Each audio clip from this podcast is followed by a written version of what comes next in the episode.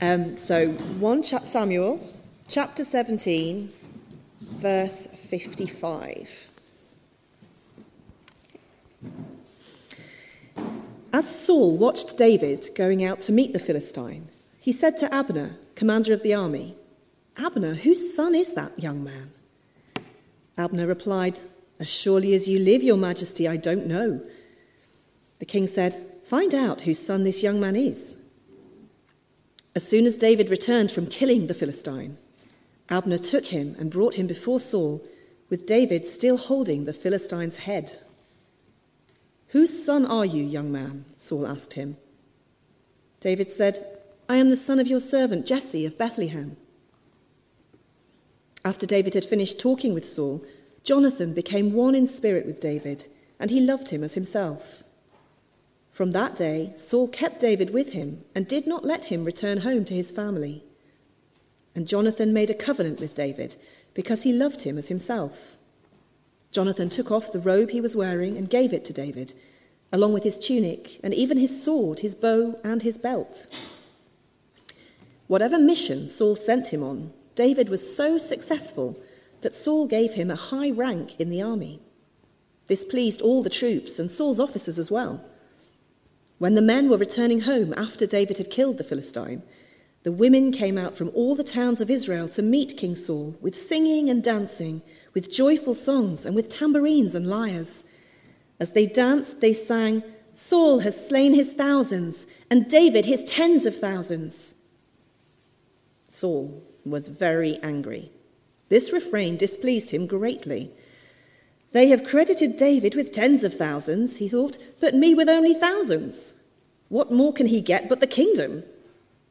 And from that time on, Saul kept a close eye on David. The next day, an evil spirit from God came forcefully on Saul. He was prophesying in his house while David was playing the lyre, as he usually did. Saul had a spear in his hand and he hurled it, saying to himself, I'll pin David to the wall.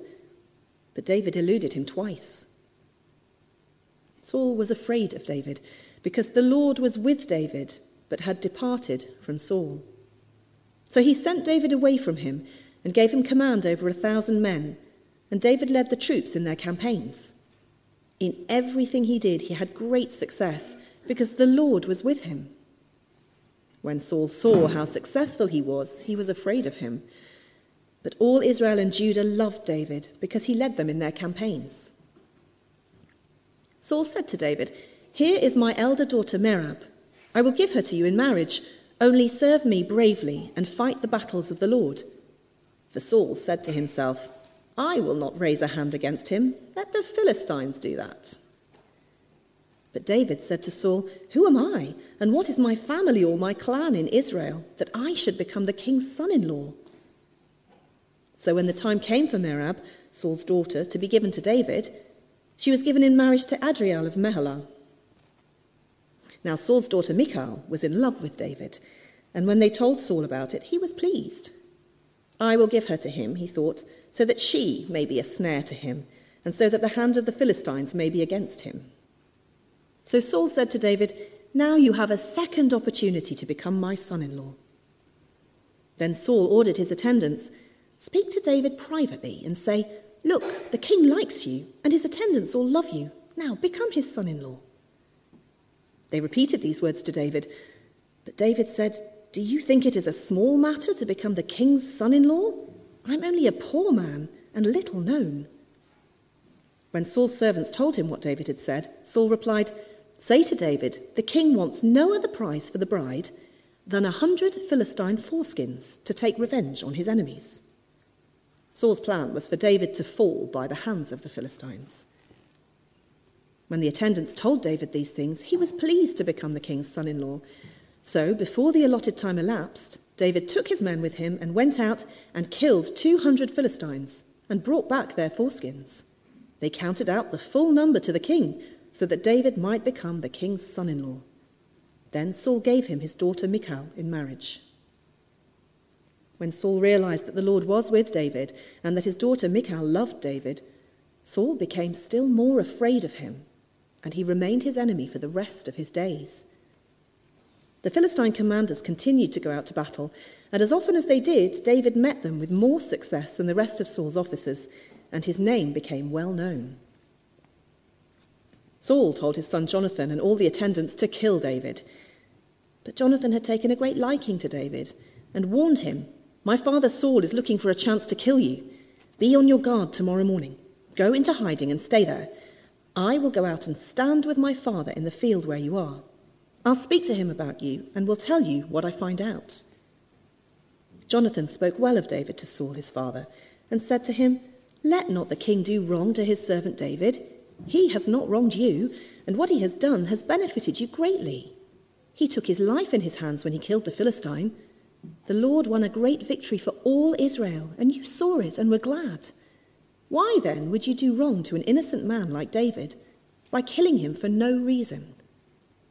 Saul listened to Jonathan and took this oath As surely as the Lord lives, David will not be put to death.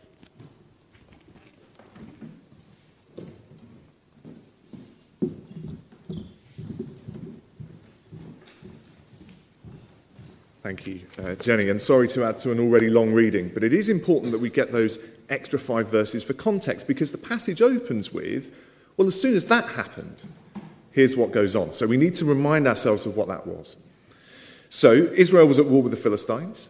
Here comes Goliath. We all know this. Incredibly imposing man, the big man, the bad man, bigger and badder than anyone else, raised from birth to be a warrior and he's been standing out and challenging the men of Israel to man on man single combat, and not a single one of them for 40 days would take up the challenge.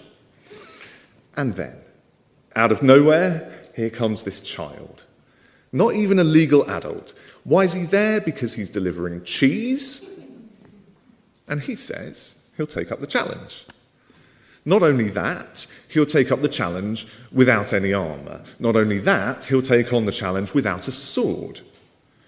And not only that, but he wins.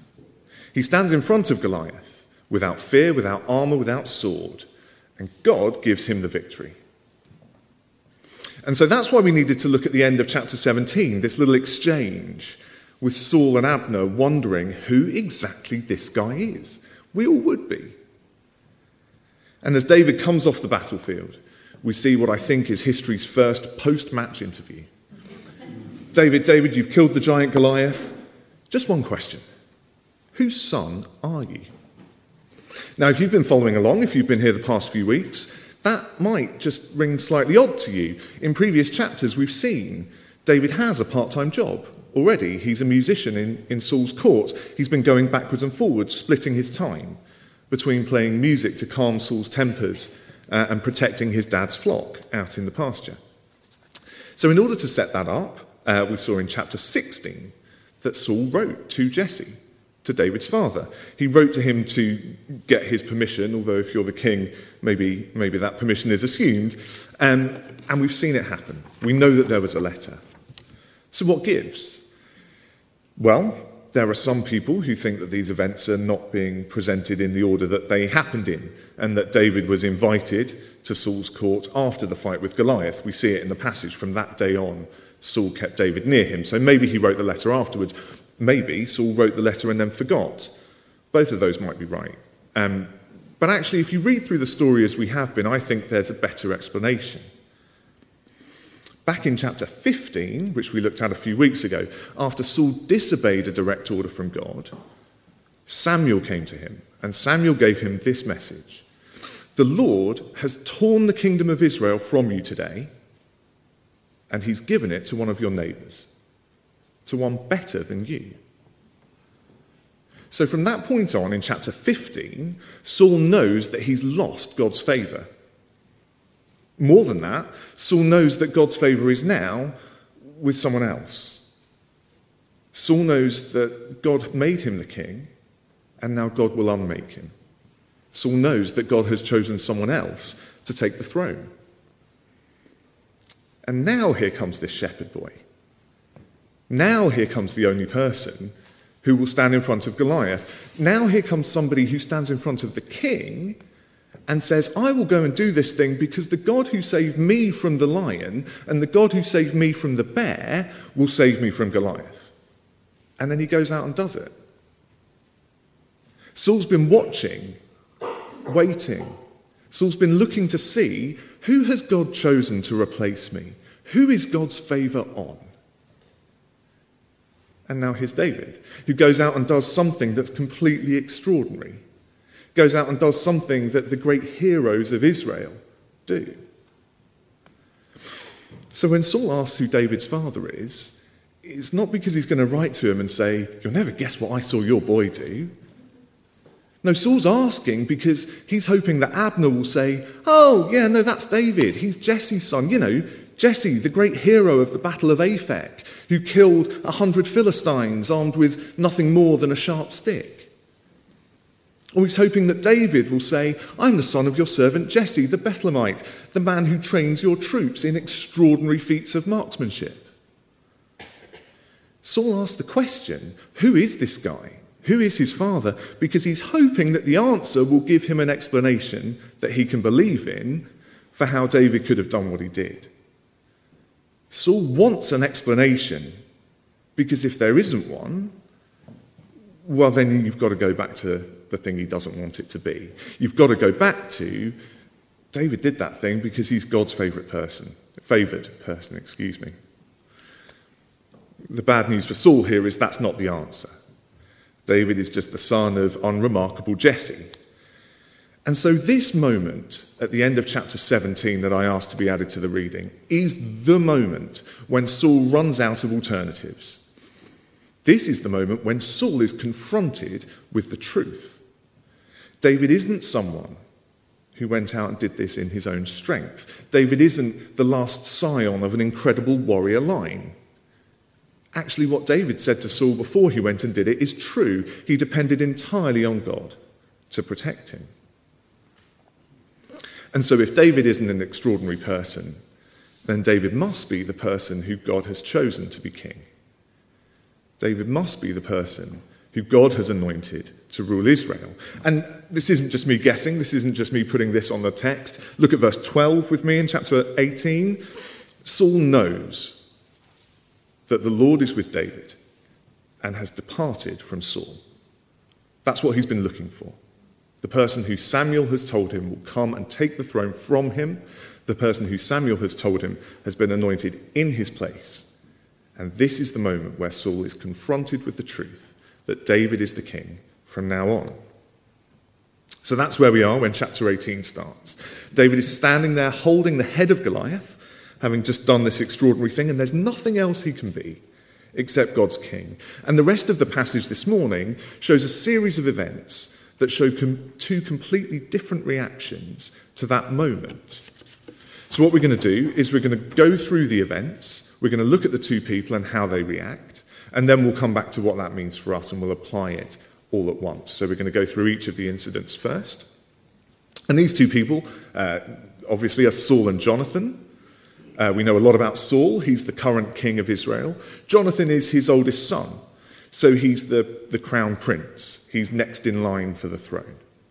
Or right up until that moment, he was expecting to be the next person to sit on the throne. Anyway, we'll come to him in a second. Let's start with Saul. And you can see the answer scattered throughout the passage. So have a look uh, with me, please, at verse 8. What more can he, what more can David get but the kingdom? Verse 12 Saul was afraid of David. Verse 15, Saul was afraid of David. Verse 29, Saul became still more afraid of David. Saul is the king. Saul quite enjoys being the king. Saul is afraid of David because Saul doesn't want to give up his throne. He, he likes the authority, he likes the position, he doesn't want somebody else in it. Quite simple. And so Saul's reaction throughout this passage is opposition.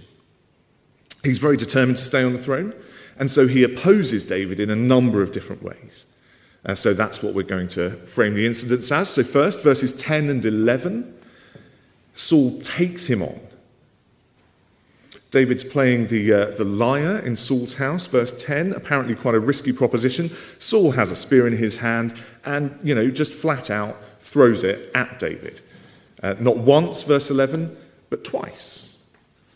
It's absolutely fascinating to me that this doesn't get any more than two verses. Uh, I know some musicians, I know some people who have had some bad gigs. I don't know anybody who has had spears thrown at them, as far as I'm aware. Please tell me afterwards. And, and I, look, I understand things were a bit different in the royal court in those days. It wasn't quite as civilized as it is now or, or bound in. The king had unlimited authority, right? They could do what they wanted.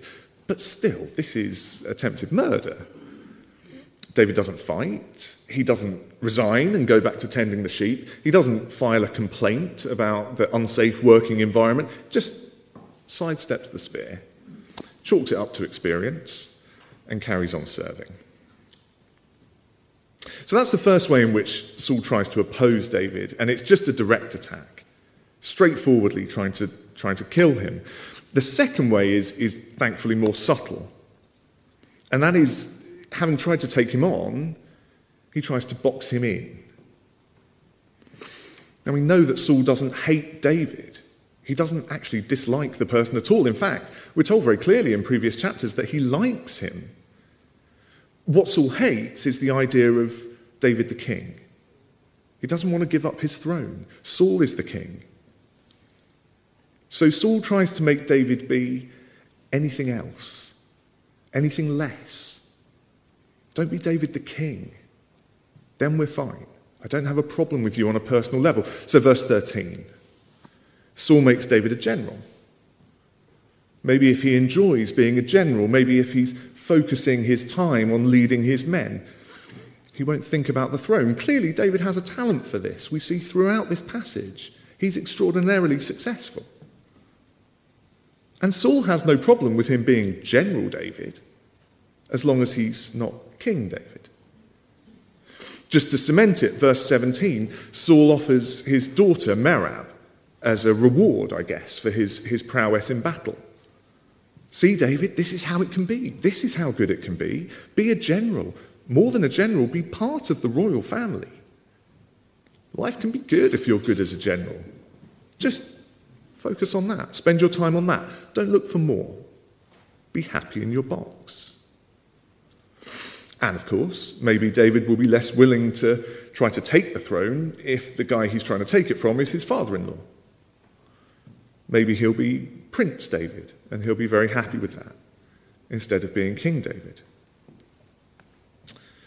After it doesn't work out with, with Merab, Saul tries again with his daughter uh, Michal. And this time we're told explicitly, just in case uh, it wasn't clear, verse 21, one of Saul's reasons is that Michal might be a snare to David. We're not going to dwell too much on what that might mean, but perhaps David might be happy in that relationship. That might satisfy him. He might become a father. Maybe he'll be a family man. Maybe that's the box that he'll be content to stay in and not be interested in the crown. So that's strategy two. Saul tries to take him on and he fails. He can't just eliminate him with the spear. So then maybe he can keep David somewhere he's comfortable being and he can just be that guy and not be David the king. Maybe David can, uh, maybe Saul can box him in.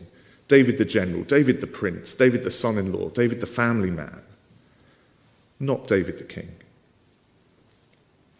And then Saul's pretty thorough. Uh, so there's a third strategy that he tries as well, um, at the same time, actually, as the second one. He tries to take David on, he tries to box him in, he also tries to set him up.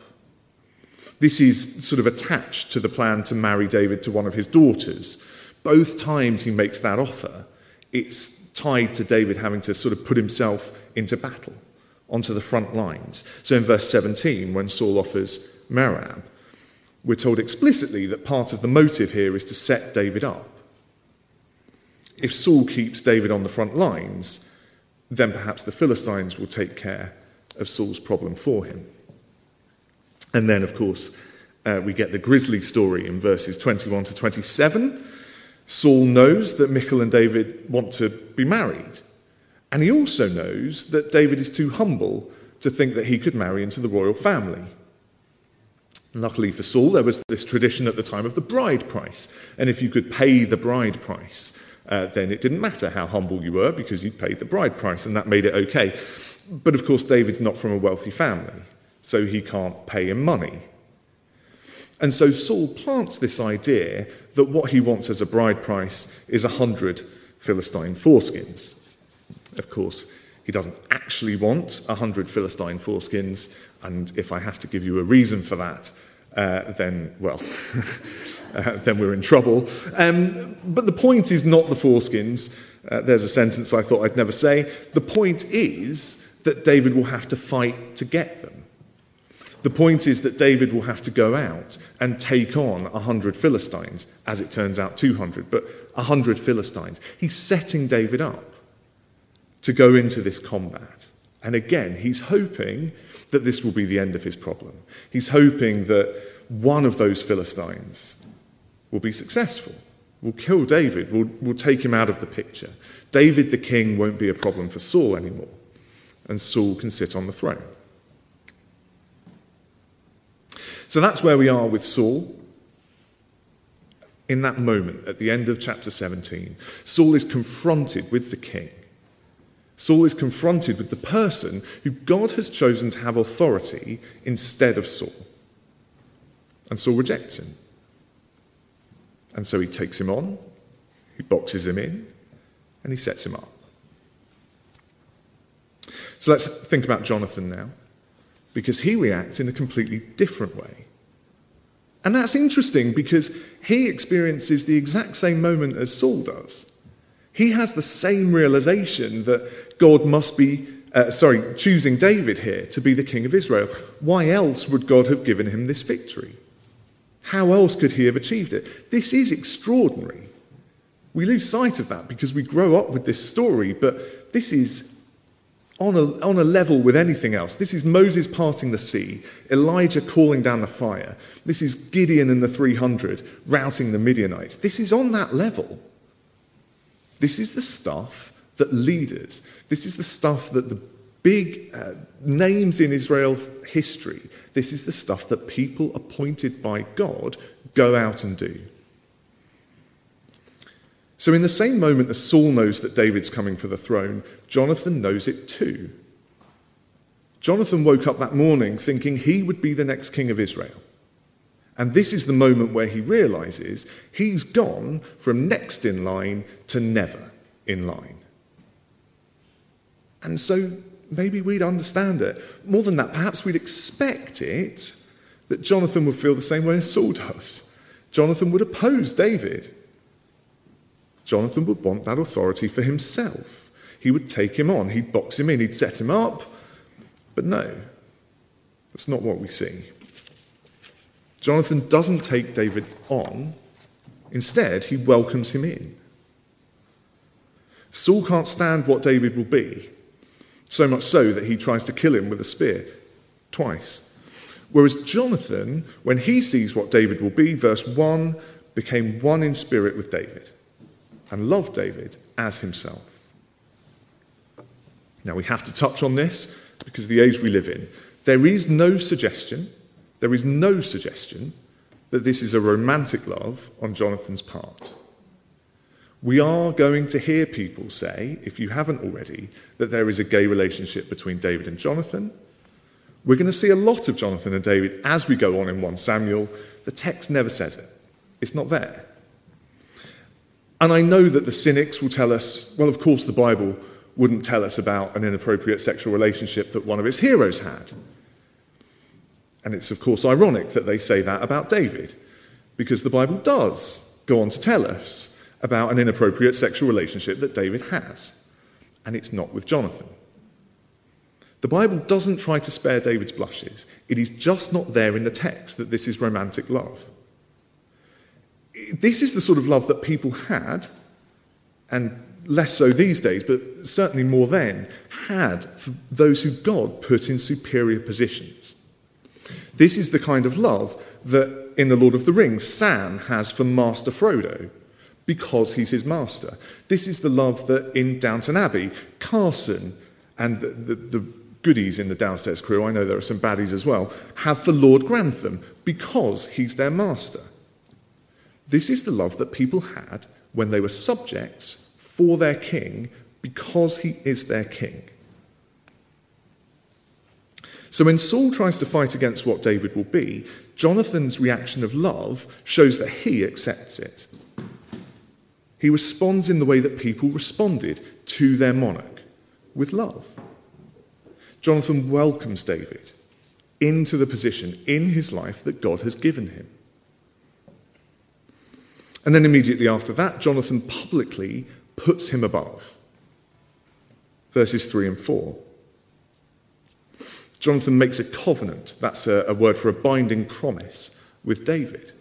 Now, we don't have the words of that covenant, so we don't need to know what they were, but we do have this visual uh, picture that's painted for us. He puts his clothes and he puts his weapons onto David.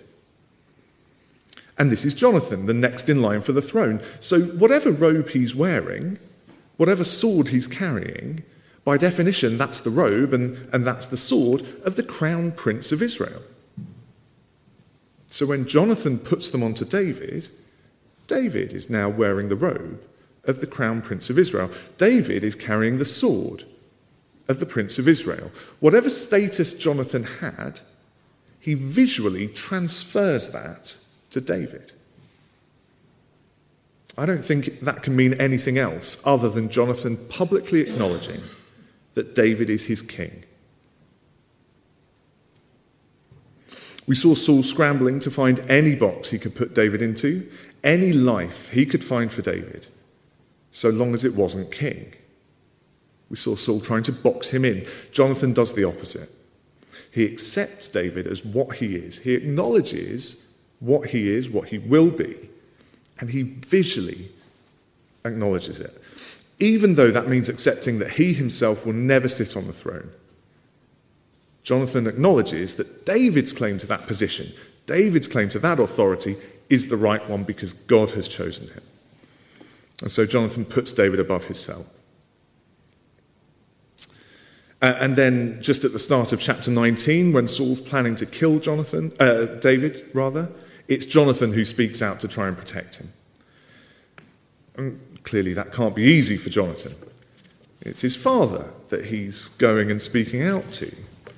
They're going to come into direct conflict because Jonathan chooses to speak out for David. More than that, this is the king who can have him imprisoned or even killed. And we know that he has violent mood swings and he's not afraid to throw a spear at a person. This is a direct order that he's given to go out and kill David. So when Jonathan speaks out in verses 4 and 5, he's taking a massive risk. He's risking his family relationship, and even he's risking his life to speak out for David. And yet, look at what he says. It's very direct. He's not trying to fudge this. He doesn't go to Saul and say, Look, yeah, well, I see both sides. He's done some stuff, you've done some stuff. He doesn't say, Wow, killing him's a bit much. Why don't you just imprison him or exile him? No. Jonathan says outright, Why would you do anything to David? He is innocent, more than innocent. He's done nothing but good for you and your people. Leave him alone. So there you have the two contrasting reactions from our passage. Two men, both confronted with the person God has chosen to have the authority over them instead of them. One rejects it, one accepts. You can probably see where I'm going with this, but I have to say the words. We've heard at times during this sermon series that David is a type of Jesus. That's a very specific way that we're using the word type. We're not saying um, in the same way that we'd say Diet Coke is a type of Coke. It's a, it's a sort of older sense of it, and it means something like a picture. It's a bit more specific than that, but picture will do for now. David is a type of Christ, he is a picture of Christ. And I want to be clear that this isn't something that theologians have made up. Sam took us through some verses last week about Jesus himself explaining how the scriptures pointed to him. When it comes to David being a picture of Jesus, the Bible is absolutely chock full of things that say that. The Messiah, the king that God promises, who we know will be Jesus, is heavily identified, heavily identified with David. Here's uh, one example, if we can get that up. This is a prophecy given to Ezekiel. My servant David will be king over them, and they will all have one shepherd. And you see the same name come up towards the end. My servant David will be their prince forever. That doesn't mean David. That doesn't mean that God's going to resurrect David to come and rule over his people. No. It means the king from David's line. It means the Messiah. It means Jesus. That's the level of association between David and Jesus in the Bible. David's name is literally used in places to mean Jesus. Now, that doesn't mean that everything David did is what Jesus would do, but more often than not, we're going to see Jesus illustrated in David's life, and that is absolutely the case this morning. In the Gospels, we see what happens when Jesus is on earth. We see people confronted with the king. And we see some people reacting like Saul. Think about the Jewish religious leaders. They try to take him on and challenge him on theology.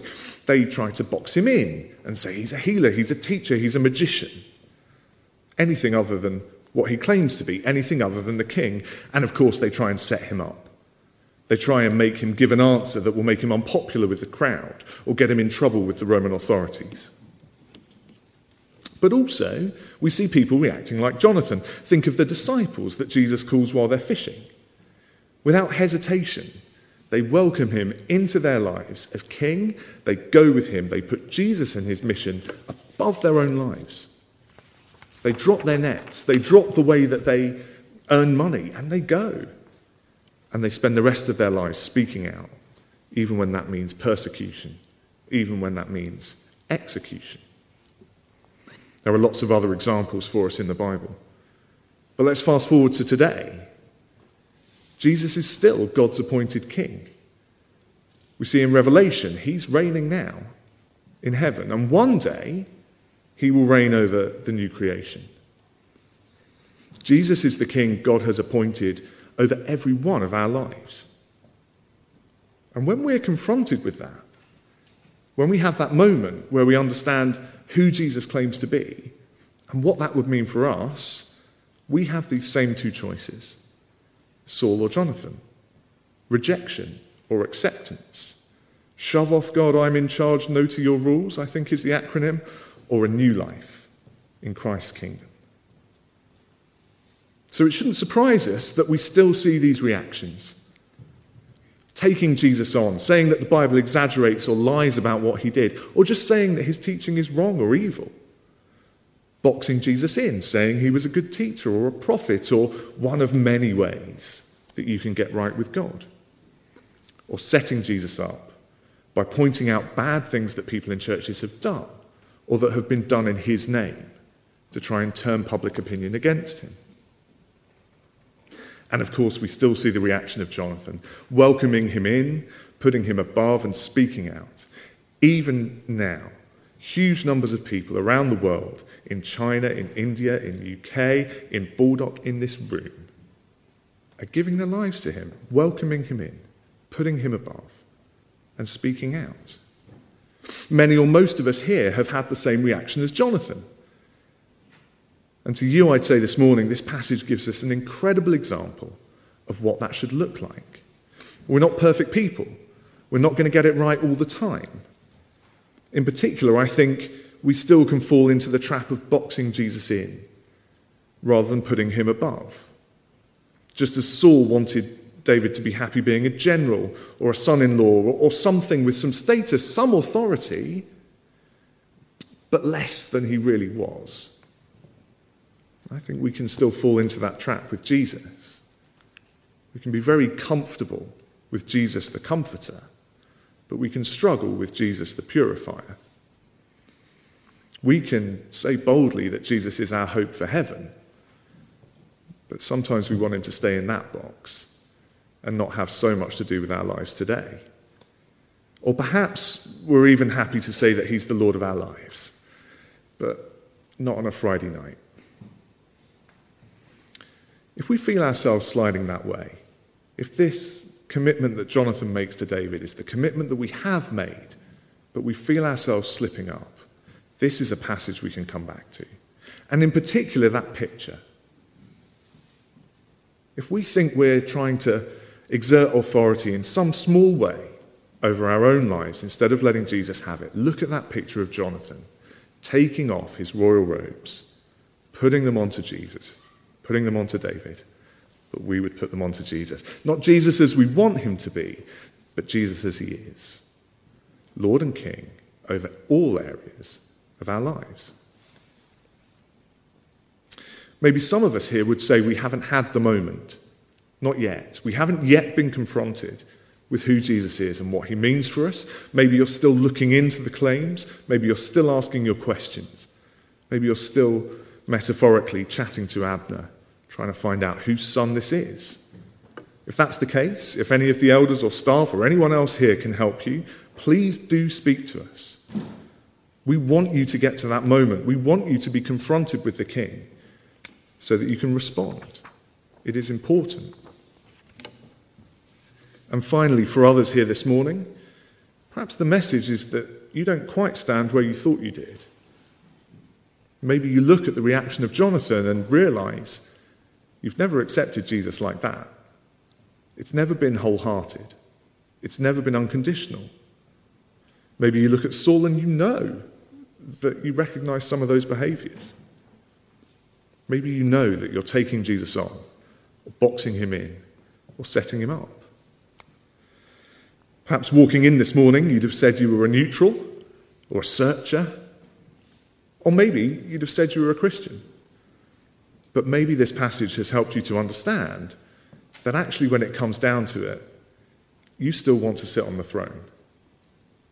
And you're going to do anything you can to stop Jesus taking that seat from you. Well, let me say, Saul's opposition to David was doomed to fail. David took the throne because God had anointed him for it, no matter what Saul did. And that is the same with Jesus. His rule is inevitable. It started now, and it will come in the new creation. You can fight it all you want, you can't win. So, if this morning you see more of Saul in your response to Jesus than you see of Jonathan, it's time to turn around. It's time to acknowledge Jesus as what he is. It's time to accept that God's anointed him to have authority over your life. Time to welcome him in and put him above. Let's pray.